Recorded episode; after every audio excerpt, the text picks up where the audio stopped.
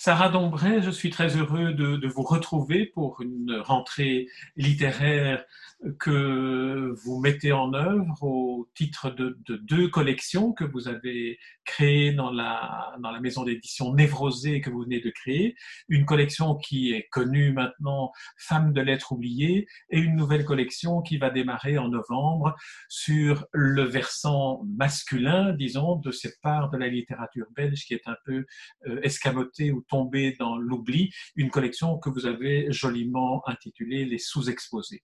Mais avant d'entrer dans le, dans le détail de ces, deux, de ces deux nouveaux catalogues qui vont apparaître à rentrée, j'aimerais que vous nous disiez euh, d'emblée comment, comment vous voyez, vous, jeune éditrice, nouvelle éditrice venue sur le, le, marché du livre, comment vous voyez cette rentrée si particulière de septembre 2020 je, ne, enfin, je suis trop jeune encore pour avoir un historique avant Covid de rentrée littéraire. Euh, donc c'est difficile de répondre évidemment euh, par rapport à l'impact du Covid sur la rentrée littéraire, mais par contre depuis le début, euh, donc c'était il l'aventure a commencé il y a un peu plus d'un an, mais avec une collection qui est sortie en novembre, donc il y a même pas un an. notre position par rapport à la rentrée littéraire a toujours été assez claire, c'est que euh, on savait qu'on n'était pas Gallimard, qu'on n'était pas euh, un gros acteur, qu'en plus on débutait, on était nouveau, et on voulait pas. Euh, c'est déjà difficile en fait d'avoir une visibilité en temps normal, et donc on voyait plutôt ce phénomène de rentrée littéraire comme le moment où, où qu'il fallait pas choisir en fait, parce que tout le monde se pousse déjà au portillon, et donc nous on s'est toujours, on a un peu toujours considéré que notre rentrée elle était décalée par rapport à ce moment-là, qui est peut-être le pire moment euh, pour sortir un livre et lui donner une visibilité. Alors après, c'est un peu délicat parce qu'il y, a quand même une attente. Et donc, on considère quand même que, euh, tiens, quelle est la rentrée de Névrosé euh, en septembre? Mais voilà, nous, bah, la rentrée, c'est les livres qu'on a sortis jusqu'ici. Et puis, en fait, notre vraie rentrée, bah, nous, on la considère comme se passant plutôt en novembre parce qu'on estime que les gens ont plus de temps. En fait, il n'y a, a, pas cette cohue du livre. Alors pour ceux qui n'ont pas entendu euh, les précédentes interviews que nous avons faites ou qui ne vous ont pas encore entendu présenter la collection Femmes de lettres oubliées, est-ce que vous pourriez nous, nous, résumer un peu quelle a été votre, votre démarche? À partir de quel moment vous êtes-vous dit il y a une littérature belge féminine qui est ignorée, belge francophone euh, féminine qui est ignorée je, je, je, veux faire quelque chose pour la rendre, la, lui, lui redonner la lumière qu'elle mérite? Mais en fait, euh, je me suis d'abord rendu compte, c'est vraiment un phénomène de lectrice, hein. je me suis d'abord rendu compte en tant que lectrice qu'il y avait une littérature féminine qui était euh, qui n'avait pas beaucoup de visibilité et qui était euh, oubliée, voire en passe de l'être. ensuite, je me suis rappelé moi-même que j'étais belge, alors qu'en tant que lectrice, je me suis rendu compte aussi que c'était quelque chose euh, que je n'y avais jamais fait attention. En fait, j'avais toujours assimilé ma propre culture littéraire à la culture littéraire française. Et donc, ça a été un double. Il y a eu une double prise de conscience. D'abord, que ces femmes, euh, leurs textes n'étaient plus disponibles et que même leur nom n'était pas connu et puis qu'en fait, la littérature belge elle-même euh, était dans une sorte de no man's land parce que euh, le belge lui-même considère que sa culture littéraire, c'est euh, la culture littéraire française. Et donc, j'ai à la fois découvert la littérature féminine oubliée, je veux dire même dans son ensemble, même des auteurs français ou même des auteurs d'autres pays, et j'ai découvert la littérature belge. Alors, dans un premier temps, comme mon objectif, c'était les femmes. Euh, c'était vraiment un objectif de lectrice, donc c'était une curiosité. Je voulais voir c'était quoi cette production littéraire belge féminine et euh, me rendre compte par moi-même. Parce que c'est vrai que quand, des œuvres ont été oubliées, on a un peu, euh, je pense, inconsciemment, on se dit que bah, c'est que ça valait pas la peine. Et en fait, c'est pas du tout le cas. Et c'est un, préjugé contre lequel il faut se battre parce que parce que malheureusement, on, se prive d'œuvres qui sont considérables. Et donc, à la base, je voulais, c'était vraiment de la curiosité. Je voulais prendre connaissance de cette, œuvre. Et, euh, j'étais, moi, en tant que grande lectrice, j'étais outrée de voir les conditions dans lesquelles euh, j'arrivais péniblement à prendre connaissance de ces œuvres. D'abord, trouver les noms, trouver les œuvres, les noms des œuvres, et puis essayer de faire un peu un catalogue. Et, ensuite, euh, la plupart, on en trouve un peu sur le marché de l'occasion pour ce qui était des femmes, mais pas beaucoup du tout. En plus, comme c'est souvent comme on a cherché des œuvres qui étaient dans le domaine public, mais donc qui sont très anciennes, c'était parfois des éditions. Moi, je me souviens un jour sur le marché de l'occasion, je cherchais un livre, mais pour en prendre connaissance, je ne savais pas ce qu'il valait, si c'était, si ça allait, si ça allait me plaire ou pas. Et le prix du, livre que j'avais retrouvé, c'était 300 euros. Donc évidemment, on peut pas commencer là-dedans. Donc euh, il y a beaucoup, beaucoup, beaucoup de, de, livres ont été euh, consultés, photocopiés, scannés à la KBR ou aux AML. Mais euh, ça, il y a aussi la base de données Gallica qui, même pour les Belges, euh, fait quand même un travail considérable. Mais ça reste des photocopies de l'œuvre originale qui sont pas toujours faites dans des conditions exceptionnelles. Et euh, surtout avec Gallica, c'est parfois, parfois partiellement illisible. Donc, moi, j'étais outrée de, de, me dire, c'est quand même pas normal que je doive, que ma curiosité ne puisse pas être comblée de manière un peu plus confortable.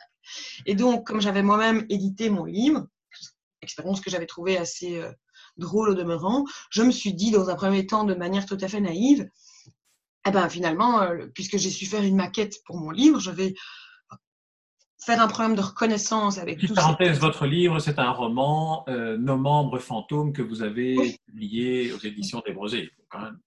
Oui, mais je pense, que je, pense que je suis quelqu'un qui est fort concerné ou touché par tout ce qui est la mémoire euh, par ce qui est euh, les choses qu'on porte en soi et dont on n'a pas conscience, et que c'est intéressant d'en prendre conscience, ou en tout cas de s'intéresser.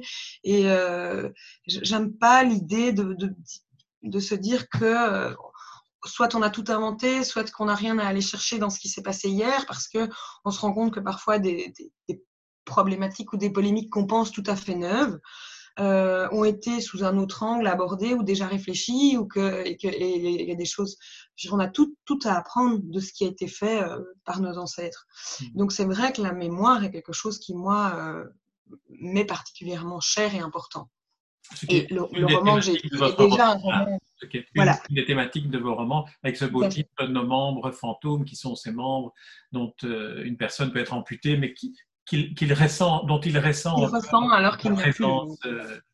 Alors, C'était l'idée de faire un peu une, une analogie avec le, le, le, syndrome du membre fantôme, mais en même temps, le membre, c'est aussi un membre de la famille. Et donc, voilà, tout à fait. Revenons à, la collection et vous disiez que dans, dans, l'esprit général euh, du lecteur belge ou simplement du belge francophone, sa culture littéraire est finalement nourrie essentiellement d'œuvres du patrimoine littéraire français de France. Comment est-ce que vous parvenez euh, ou comment est-ce que vous mettez en œuvre une, stratégie de marketing pour que justement cette situation change et que des livres comme ceux de Marguerite Van de Wiel ou euh, de Marianne Pierson-Pierrin, pour citer deux, deux romancières que vous avez publiées, euh, comment faites-vous pour essayer d'atteindre ce public par le biais des écoles, par le biais de l'enseignement secondaire, euh, qui permettrait de, changer euh, cette approche de la littérature purement franco-française de ce que en Belgique nous, nous connaissons. Oui, je vais faire une petite digression avant de répondre. C'est même pire que ça, parce qu'en fait, c'est une sorte euh, d'inconscience totale. En fait, on apprend les, ces auteurs et en fait, on ne s'interroge pas sur leur nationalité. La plupart sont français, donc on fait un peu un, une généralité, je pense. Et bon, évidemment, avec euh, le travail qu'on fait, on est, parfois, on est souvent confronté à des petites anecdotes comme ça. Et ici, récemment, euh, voilà, il y a quelqu'un qui mettait en commentaire sur les réseaux sociaux qu'elle avait étudié Maurice Carême à l'école et qu'en fait, elle avait jamais, qu'elle découvrait aujourd'hui, hein, à l'âge adulte, qu'en fait, il était belge. Donc, c'est encore pire que simplement se limiter à des Français. On va même, on va, être capable d'étudier un Belge et se dire il est français. Parce qu'on considère que finalement, il n'y a que cette littérature-là qui, qui, vaut la peine euh, d'être euh, d'être étudié. Je ne sais pas d'où ça vient vraiment en fait, hein, mais euh, oui, alors il faudrait, il y a tout un travail à faire qu'il faudrait faire dans les écoles, euh, parce que c'est sûr que ce sont les générations de demain qu'il faut, avertir ou conscientiser en premier. Le problème, c'est que moi, euh, c'est une toute petite structure, donc déjà, chercher les œuvres, trouver les œuvres, euh, rééditer les œuvres, choisir les œuvres, lire les œuvres, trouver les ayants droit, c'est déjà un travail colossal. Donc, moi, pour le moment, j'ai pas encore eu, en plus avec, la, avec le Covid, ça a été encore plus compliqué, mais j'ai et les écoles sont débordées avec ce qu'elles doivent maintenant euh, mettre en place par rapport à toutes ces mesures sanitaires. Donc c'est quelque chose qu'on a nous pas encore pu mettre en œuvre, mais mais j'essaye pour le moment, alors de, me concentrer sur d'autres points, c'est le choix des livres. Euh, je ne vais pas prendre un livre qui, historiquement ou scientifiquement ou littérairement, euh, a une valeur. D'ailleurs, moi, je, n'ai pas fait d'études littéraires. Je vais prendre un livre que j'estime toujours vivant. Pour moi, euh, un classique, c'est quelque chose qui parle encore aujourd'hui, peu importe de, des circonstances dans lesquelles il a été écrit et du contexte dans lequel il a été écrit. Et on nous a parfois reproché de d'avoir des préfaces qui ne mettaient pas assez en contexte le livre, mais c'est volontaire. Donc, le travail d'Espace Nord, par exemple, pour parler d'une maison d'édition patrimoniale qui réédite aussi des œuvres euh, du patrimoine littéraire belge, n'est pas notre travail à nous. Notre travail à nous, ce n'est pas un travail scientifique. On veut toucher vraiment les lecteurs.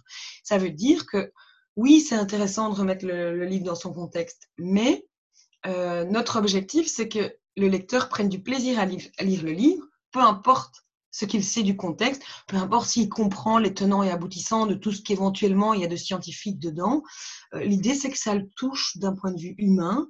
Et, je pense que c'est en touchant petit à petit les lecteurs et en leur faisant prendre conscience de, l'existence de cette littérature que on pourra petit à petit faire changer les choses. Mais c'est, je pense, déjà une étape de se dire, eh bien, ces œuvres sont de nouveau disponibles ça, c'est déjà primordial pour qu'on puisse se rendre compte qu'il y a une littérature belge. Vous l'avez dit, les, les, œuvres que vous publiez sont parfois dans le domaine public, parfois pas nécessairement, et donc il y a des, des ayants droit à, à, retrouver, à convaincre parfois.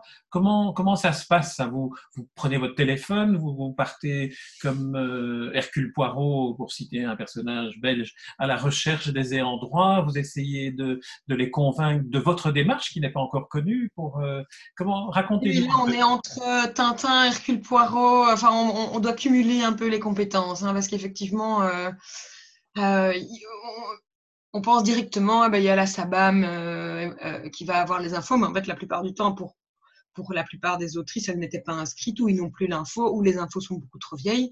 Donc, en fait, on va faire un travail de recherche. Alors, quand c'est un homme, on peut se dire qu'a priori, s'il y a eu des enfants, il porte le même nom. Quand c'est une femme, souvent, d'abord, il faut savoir si le nom avec lequel elle écrivait était son nom d'épouse ou son nom de jeune fille, ce qui n'est pas toujours évident à savoir. Mais euh, utilisaient aussi des pseudonymes masculins, par ailleurs, ce qui complique un peu les choses. Et les hommes qui utilisaient des pseudonymes, enfin, c'est vraiment un parcours du combattant. Honnêtement, euh, c'est et il faut pour chaque chaque un, cas n'est pas l'autre, chaque cas est différent. Et je, je, me rends compte que à chaque fois, je dois redoubler d'inventivité pour essayer de trouver euh, de trouver euh, les ayants droit ou même des informations, parce qu'il m'arrive d'interroger des institutions en demandant des informations et ils me disent je n'ai pas connaissance des ayants droit. Et moi, je dois déjà, dans un premier temps, récolter des informations. Est-ce qu'ils est-ce la personne a été mariée ou pas, a eu des enfants ou pas, ou est-ce qu'elle est décédée éventuellement, euh, où est-ce qu'elle a vécu, est-ce qu'elle a immigré en France, en Suisse, il y en a eu beaucoup. Et donc, euh, j'essaie de récolter le maximum d'informations que, que je peux éventuellement récolter, mais parfois c'est vraiment, euh, je, suis parfois effarée du néant en mmh. face auquel je, me retrouve. Hein. Je, il y a deux auteurs ici qui ont publié pourtant dans une maison d'édition parisienne une collection qui s'appelait Le Sphinx. Et c'est pas vieux, puisqu'on parle de, de, l'après-guerre, quoi. Hein, ou même l'autre, un des deux, c'est les années 60. Donc c'est Jean Marsus, qui était en fait une, une femme qui a publié sous le nom de Jean Marsus, qui a fait quantité d'adaptations radiophoniques de son œuvre, dont on trouve énormément d'infos de, dans les journaux, eh bien, je ne trouve absolument rien sur, euh, même pas sa date de décès en fait. Je trouve même pas la date de décès de Jean Marsus alors que c'est tout, tout récent. Un autre exemple, c'est euh, quel, est son nom, quel est son nom euh, Il faut que je le retrouve parce que c'est ah un nom compliqué. Tant qu'à faire, autant lancer un appel. Hein. Autant, autant, lancer un appel. Mais oui, bah, j'ai fait ça, je fais hein, sur Facebook, je fais beaucoup d'appels, j'essaye de trouver, j'écris des mails à peu près à toute la planète. Mais voilà. Euh, alors le deuxième, le deuxième cas que vous vouliez. Et le deuxième, c'est euh, Gérard Wim, mhm. qui était le pseudonyme alors de euh, Willem ou Jean Willem Stumpf. Ça, j'ai trouvé sur les AML qu'apparemment c'était son pseudonyme, mais je ne suis même pas sûre que, que ce soit tout à fait ça.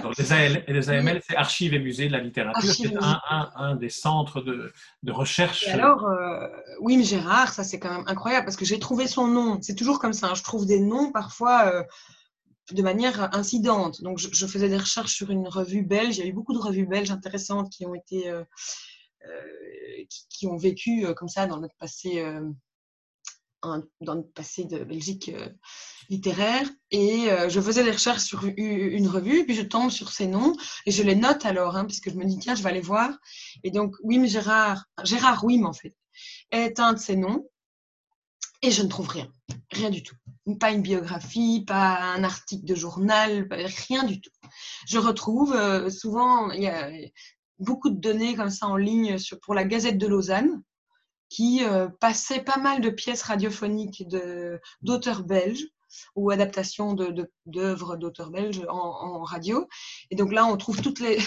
je retrouve absolument toutes les dates de programmation des œuvres radiophoniques, mais je n'ai aucune info sur. Euh, sur même la date de décès de, Gérard mais je ne sais même pas s'il est décédé en fait. Je suppose, mais je fais une petite incise puisque vous parlez de dramatique radio. Est-ce que dans vos recherches, vous trouvez parfois les enregistrements qui auraient été conservés de, ces dramatiques radio qui sont diffusés? Ah, Il y en a énormément euh, justement aux archives et musées de la littérature. Pour Jean Marsuche, par exemple, euh, pratiquement tous les enregistrements radio euh, sont en tout cas référencés. Je n'ai jamais demandé ni de reproduction, ni d'aller les écouter, mais ils sont tous référencés. Parce qu'il y aurait là peut-être aussi une, ah, tout à fait, oui, mais, sensibilisation, un, outil de marketing pour sensibiliser à, deux heures. Bien, revenons alors à, la, à, votre maison d'édition. Alors, Gérard oui, mais Jean Marcus, ce sont des hommes ou ce sont des pseudonymes de femmes? Jean Marcus, c'est le pseudonyme d'une femme.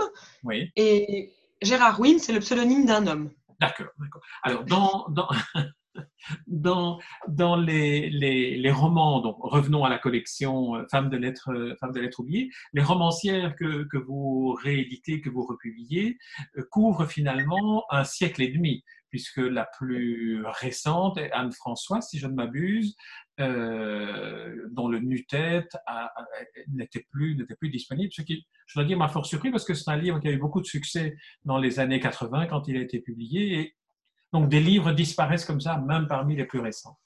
Ah, tout à fait. Et alors ici, on pourrait dire que c'est parce que Anne-François est décédée, euh, mais je ne pense pas que ce soit le cas, puisque par exemple dans la collection sous-exposée qu'on lance en novembre, on réédite un titre de Jean-Baptiste Barognan, qui est encore vivant, qui continue à publier, qui est encore très actif, mais Lord John n'est plus disponible. Et donc c'est vraiment tout, tout l'enjeu et toute la problématique, c'est de voir que c'est on est aujourd'hui quand même dans le milieu du livre, dans un milieu qui, s'adapte un peu à, la société de consommation et à ses fonctionnements. Et donc, on est dans l'immédiateté. Donc, on va faire les sorties, les nouveautés, les libraires fonctionnent avec les nouveautés, les livres vont rester trois mois, ensuite ils sont remballés. Les éditeurs n'ont pas forcément euh, la, capacité de stocker toutes ces œuvres et finalement, ces œuvres ne sont plus disponibles. Et ça, ça c'est dramatique parce qu'il y a des œuvres qui disparaissent et c'est pas grave. Et voilà.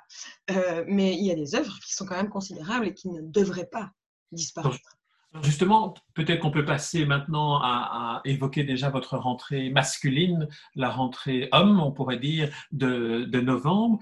Alors, j'ai noté euh, six noms parmi ceux que, vous allez publier. Jean-Baptiste Barognan, euh, vous venez d'en parler. Donc là, c'est Lord John que vous allez, que vous allez rééditer. Jean-Baptiste Barognan est bel et bien vivant, toujours actif, comme vous l'avez dit. Alors, qu'est-ce que ça lui a, euh, vous l'avez contacté, j'imagine, vous avez parlé avec lui. Qu'est-ce que, qu'est-ce que ça lui fait à lui de voir son Lord John republié? Bah, J'aime pas parler euh, pour les gens. Hein. L'idéal, ce ah, sera de lui demander, puisqu'il est encore vivant. Oui, bien sûr. Non, mais je lui demanderai, je, recouperai l'information. Bon, voilà. Je pense, je pense que, voilà, en plus, il se fait que Lord John, ça, je ne le savais pas en en, le contactant et en choisissant ce titre, il se fait que Lord John est un titre qu'il a écrit et qui il a utilisé en tout cas euh, son histoire personnelle avec sa maman et le décès de sa maman, et donc qui est un titre qui lui tient particulièrement à cœur. Donc forcément, euh, voilà, s'il a accepté de toute façon, c'est que ça lui fait plaisir. Hein. et je pense, ne, parlons, plus de lui, directement. Mais, peut-être que ça crée. il faudrait lui demander. J'imagine que ça va. la question. Non, non, je lui poserai la question. Oui, j'imagine que ça va quand même créer une, une, ambiguïté. À la fois, il y a, on est je suppose qu'on doit être content de voir un titre qui nous est cher en plus être réédité. Et en même temps, c'est peut-être euh, constater qu'il est plus disponible. Et ça, ça, ça doit peut-être créer une certaine nostalgie ou frustration, je ne sais pas. Mais donc, peut-être que c'est assez ambigu. Euh, Surtout Jean-Baptiste voilà. est un, éditeur et un des grands éditeurs dans la production littéraire belge, notamment chez Marabout, euh, dont il a lancé plusieurs. Marabout fantastique et il a lui-même fait pas mal de choses pour les auteurs et des rééditions pour essayer de garder ce patrimoine aussi. Donc je pense qu'il est sensible en tout cas à la démarche. Alors, dans les, euh, dans les auteurs que vous publierez en novembre dans la collection sous-exposée, euh, figure Jean Munot. Donc là aussi, on, est surpris qu'il y ait des œuvres de Jean Munot qui ne soient pas, qui ne soient pas accessibles. Et il se fait que c'est Jean-Baptiste Barognan qui est en droit. Donc là, vous avez euh, et qui, qui a rédigé la préface. Oui, tout à fait, tout à fait. En fait, il, il se fait que Jean-Baptiste Barognan, pour la petite histoire, mais comme il était euh, euh, pour moi actif, connu, euh, il n'avait pas du tout besoin de moi, entre guillemets. Hein, euh, ça a été un concours des circonstances. je l'ai contacté parce qu'il avait les droits de, Jean Minot, que lui, par contre, je trouvais scandaleux que toute son œuvre ne soit pas disponible. Et on dit il est encore disponible, mais honnêtement, je pense qu'il doit y avoir un tiers de son œuvre qui est, disponible, pas plus. ce que je trouve vraiment dommage, hein, enfin, et préjudiciable pour le lecteur, la Belgique, et voilà. Euh, et il se fait que quelques jours avant ma rencontre avec euh, Jean-Baptiste Barognan, euh, un homme qui m'avait contacté pour me donner, pour me faire part de, de, de, de ses suggestions, parce que j'essayais d'être interactive avec les lecteurs. Et donc, euh, je suis toujours euh, bien contente quand un lecteur m'écrit en disant Tiens, euh, il y a aussi machin, ou il y a aussi. Et donc, j'avais été le voir parce qu'il avait une bibliothèque considérable avec des choses anciennes que je ne trouvais plus. Et il m'avait fait une petite sélection d'œuvres qui, lui, l'avaient touché. Et il fait que parmi cette sélection, il y avait Lord John de Jean-Baptiste Barognan. Et je lui dis tout de suite Ah, mais non, Jean-Baptiste Barognan mais je le lis puisque je lis les livres euh, qu'il m'a conseillés. Et c'est vrai que moi, j'ai tout de suite un coup de cœur pour ce livre. Et, et je regarde et je vois qu'il est plus disponible. Et comme je voyais Jean-Baptiste Borgnan, ben je lui dis tiens, en fait. Mais c'est une, belle histoire, je trouve, dans la démarche que vous avez d'être à la fois en présence d'auteurs dont, on a perdu la trace et qui ne sont plus de ce monde et dont il faut retrouver les ayants droit, et puis ceux dont une partie des œuvres n'est plus disponible alors qu'ils sont encore bel et bien vivants et qu'on pourrait penser que leur œuvre est, accessible. Alors, je vais C'est la même chose pour un troisième nom, hein, Rodenbach oui, Georges Rodenbach, effectivement. donc, La mort est disponible, est un classique qui, à mon avis, est un des, des, des rares qu'on étudie encore à l'école, même si moi, personnellement, je ne l'ai pas étudié. Euh, et, et, je m'étais dit, je vais privilégier des auteurs qu'on ne trouve pas, mais en fait, face à des, à des œuvres comme, euh, comme Jeu de rôle ou comme, euh, ou comme Le Carillonneur, je ne celui que vous publiez, je pouvais pas, me, je pouvais pas me résigner à dire non, je ne le fais pas. Je, et Le Carillonneur, c'est assez incroyable parce que dans toutes les, les enfin, le peu d'œuvres enfin, ou d'essais sur la littérature belge que j'ai trouvé, tout le monde s'accordait à dire que la meilleure œuvre de, de Rodenbach, c'était le carillonneur. donc, je, ne comprenais pas pourquoi on ne trouvait que Bruges la morte. Donc, euh, j'ai lu le carillonneur et j'étais évidemment tout à fait euh, enfin, oui, comblée, euh, charmée. Euh, conquise. Conquise, voilà, c'est le chercher. Alors, les trois, les trois autres noms, donc nous avons cité Jean Munot, nous avons cité Georges Rodenbach et Jean-Baptiste Barognan. Les trois autres noms parmi les sous-exposés, euh, dont on va parler brièvement parce que l'heure tourne, Horace Van Offel, Jacques Henrard et Alain Bosquet. Alain Bosquet, à nouveau, enfin, dans dans, le... Attention, c'est Alain Bosquet de Torrent, hein, pas Alain Bosquet. Ah il, avait mis le de Torrent pour justement euh, se distinguer, se distancier de... Non, Alain Bosquet de Torrent, euh, il y a eu le Cavalier de la Monalena qui a été euh, disponible pendant assez longtemps, qui l'est peut-être encore, mais je, je ne crois pas. Euh, mais par contre, aucune de ces autres œuvres ne sont disponibles, alors que c'est euh, voilà, et moi je connaissais pas du tout. C'est grâce, et ça c'est chouette aussi parce que c'est tout un, c'est vraiment une aventure humaine. C'est euh, Anne-Marie Laferre qu'on a réédité avec le Semeinier. Il a une connaissance évidemment sur notre histoire qui est pour moi un précieux trésor et parfois un raccourci et qui m'avait donné, qui m'avait dit tiens, parce qu'elle connaît évidemment aussi mes affinités et m'avait dit ça, il faut que tu lises. Et, euh, effectivement, euh, je me suis dit, mais fantastique.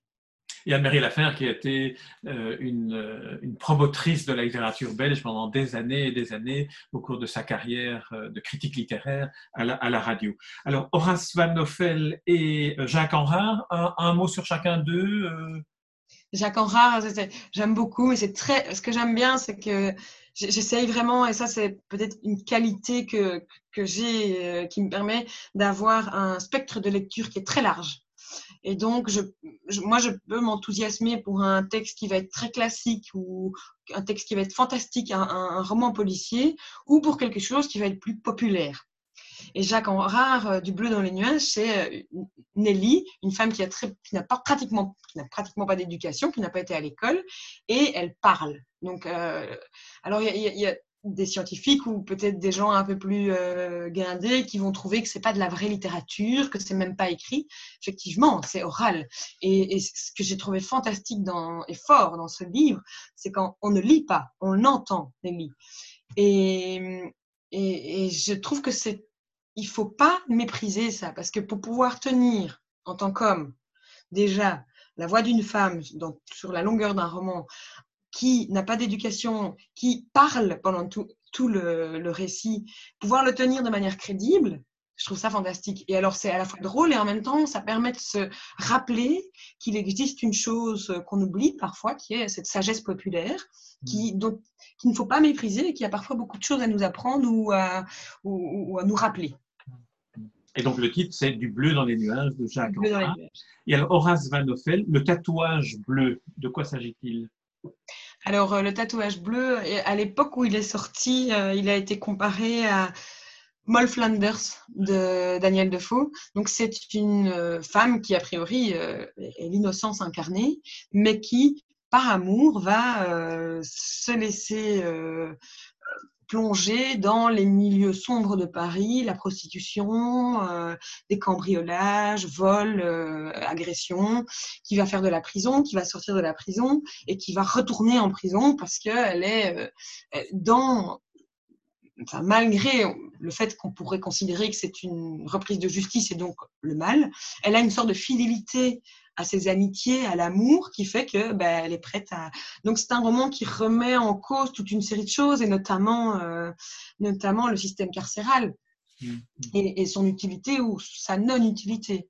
Euh, et c'est très intéressant aussi. Et ce qui est aussi intéressant, évidemment, puisque au départ, l'aventure était une aventure euh, qui se concentrait sur les femmes. J'aime bien aussi de, voir comment des hommes ont pu euh, analyser des psychologies euh, féminines à des époques où on était quand même dans des, tensions misogynes fortes et le faire avec quand même énormément de perspicacité, de subtilité et de psychologie. Très bien. Sarah Dombray, on va interrompre ici cette, euh, cette, interview. On la reprendra au fur et à mesure où les livres de la collection sous-exposés vont sortir pour qu'on on entre un peu plus en, détail dans, l'analyse, cette fois-ci, de chacun des, six livres que vous allez publier en novembre. Euh, pour conclure cet, entretien, euh, quel est le, s'il fallait tirer un, bilan en, une phrase de cette aventure éditoriale dans laquelle vous vous êtes lancé il y a un, peu plus d'un an, euh, qu'est-ce que vous tireriez comme, comme conclusion? Est-ce que vous recommenceriez cette aventure-là si, si vous étiez un, un, an et demi en arrière et que vous disiez, tiens, allez, je vais commencer à publier des auteurs et des auteurs inconnus? Je dirais que je recommencerai, mais euh, si j'avais euh, conscience de ce par quoi je suis passée, je ne suis pas sûre que j'aurais eu le courage ou la folie ou l'audace de le faire. Euh, je veux dire, parfois, je pense que ne pas savoir ce qui nous attend, c'est pas plus mal. Donc, et ça, j'essaye de, de, garder à l'esprit, de me dire avançons. Et puis, n'ayons pas trop peur, mais c'est sûr que c'est à la base aussi pas mon métier, donc j'apprends tous les jours. Je ne suis, pas, euh, je suis pas une spécialiste de la littérature belge, que du contraire, hein, puisque euh, je pense que ma, mes lectures se sont beaucoup plus orientées sur les Français, mais ça me permet de me rendre compte de, me rendre compte de la problématique. Donc, euh, voilà, le bilan, oui, ce serait à faire, je, le referai, mais peut-être parce que je me rends compte aussi de, de de l'aspect essentiel de faire cette chose. Et j'ai parfois, je dis aux gens qui, me demandent, je dis, mais il n'y a personne, il n'y a pas grand monde d'autre qui le fait, en tout cas avec un, point de vue orienté lecteur. Et il faut bien que quelqu'un le fasse. Et parfois, souvent, je me dis, toute seule, je ne je, je, sais pas, enfin, je, je fais tout ce que je peux, mais il y a beaucoup plus à faire. Et parfois, il y a une vraie frustration. Peut-être que ne pas être spécialiste, comme vous le dites euh, avec beaucoup de modestie, parce que connaissant votre bibliothèque, vous avez peut-être la bibliothèque de littérature belge la plus riche euh, en, ouvrages, qu'il soit dans, dans, dans l'ensemble de, de l'univers francophone.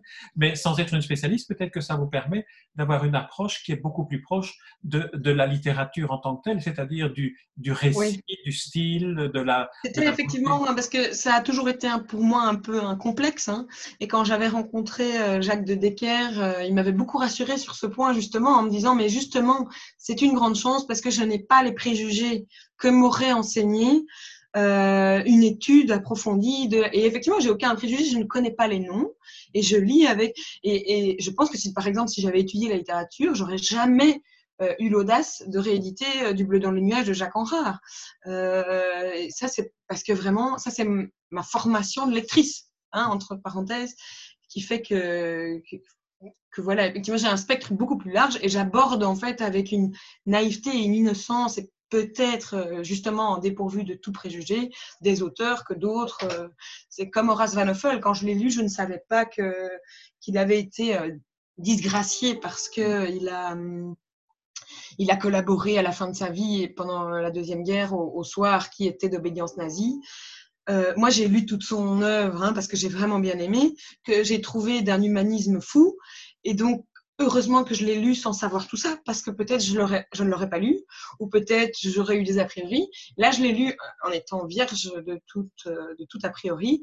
Et, euh, et c'est ça qui m'a permis de dépasser ce qui probablement était une erreur de, de, de jugement. De toute façon, aujourd'hui, c'est très difficile de juger.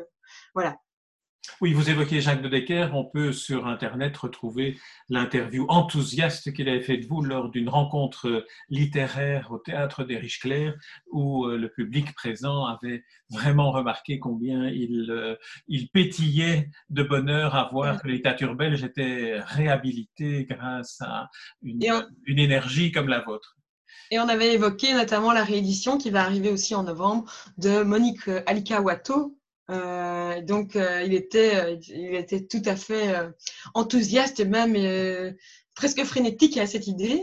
Mais il faut savoir que cette édition qui maintenant est en cours et le titre est choisi, hein, puisque tous les fichiers sont prêts, et qui sera, en tout cas pour commencer, parce que son œuvre est, est impressionnante, ce sera Je suis le ténébreux, avec en plus une peinture, puisqu'elle est, elle est également peintre, une peinture de l'auteur, ce qui est quand même assez toujours un peu magique.